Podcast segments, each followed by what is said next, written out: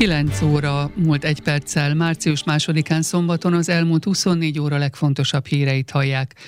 Németország kormánykoalíciója 7 milliárd euró értékű intézkedéscsomagot állít össze, hogy megpróbálja kihúzni az országot az elhúzódó visszaesésből. Írja a terveket ismerő személyekre hivatkozva Bloomberg.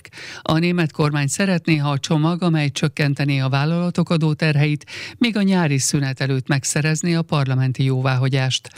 Belgrádba érkezett Orbán Viktor miniszterelnök, ahol Alexander Vucic-csal, Szerbia elnökével folytat munkamegbeszélést, tájékoztatotta a miniszterelnöki sajtóirodát irányító helyettes államtitkár.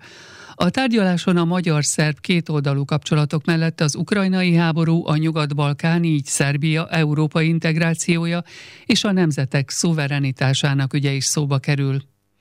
A német kancellár gyors tisztázást ígért azzal a hangfelvétellel kapcsolatban, amelyen a német légierő főtisztjei az Ukrajnának nyújtandó katonai támogatásról tárgyalnak.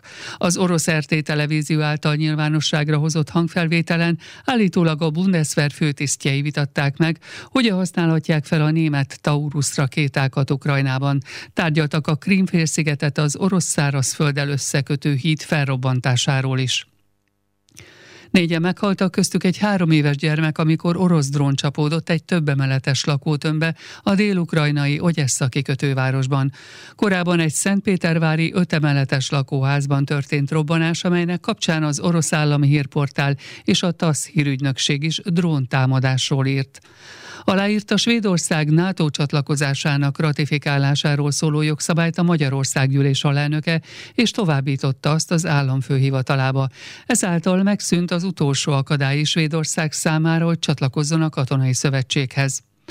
A Magyar Uniós elnökség alatt írják alá az Európai Unió és Üzbegisztán közötti együttműködési megállapodást, közölte a törökországi Antalya diplomáciai fórumon résztvevő külgazdasági és külügyminiszter.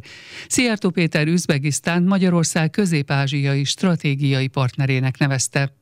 A Kongói Demokratikus Köztársaság elnökével tárgyalt Orbán Viktor miniszterelnök a törökországi Antaljában. A megbeszélésen elhangzott, több magyar cégnek vannak már üzleti érdekeltségei az afrikai országban, de érdemes elősegíteni a további befektetéseket. A nemzetgazdasági miniszter szerint az Európai Uniónak részt kell vennie az Egyesült Államok és Kína közötti állami támogatási versenyben.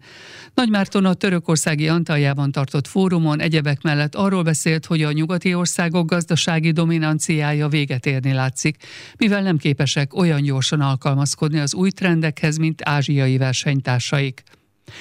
Az Európai Szocialista Párt Nikolás Schmidt luxemburgi politikust jelöli az Európai Bizottság elnöki tisztségére.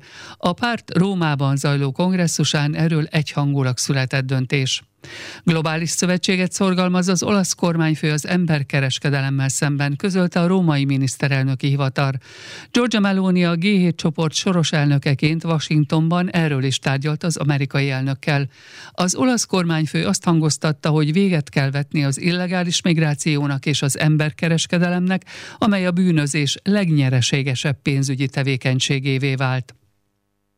Megérkezett az első humanitárius segélyszállítmány Gázába amerikai tisztviselők tájékoztatása szerint.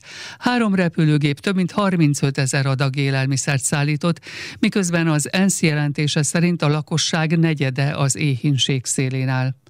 Elsüllyedt a Vörös-tengeren az a kereskedelmi hajó, amelyet napokkal korábban jemeni huszilázadók támadtak meg, közölték a jemeni és brit hatóságok.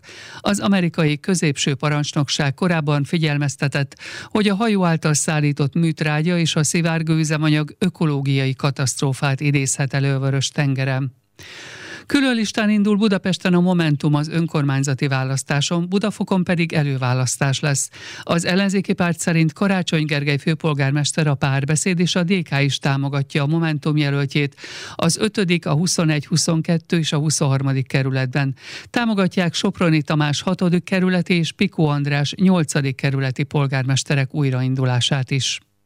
További hírek és információk az infostart.hu hírportálon. Hírportál és webrádió a mobilján. Infostart. A mobiljára terveztük.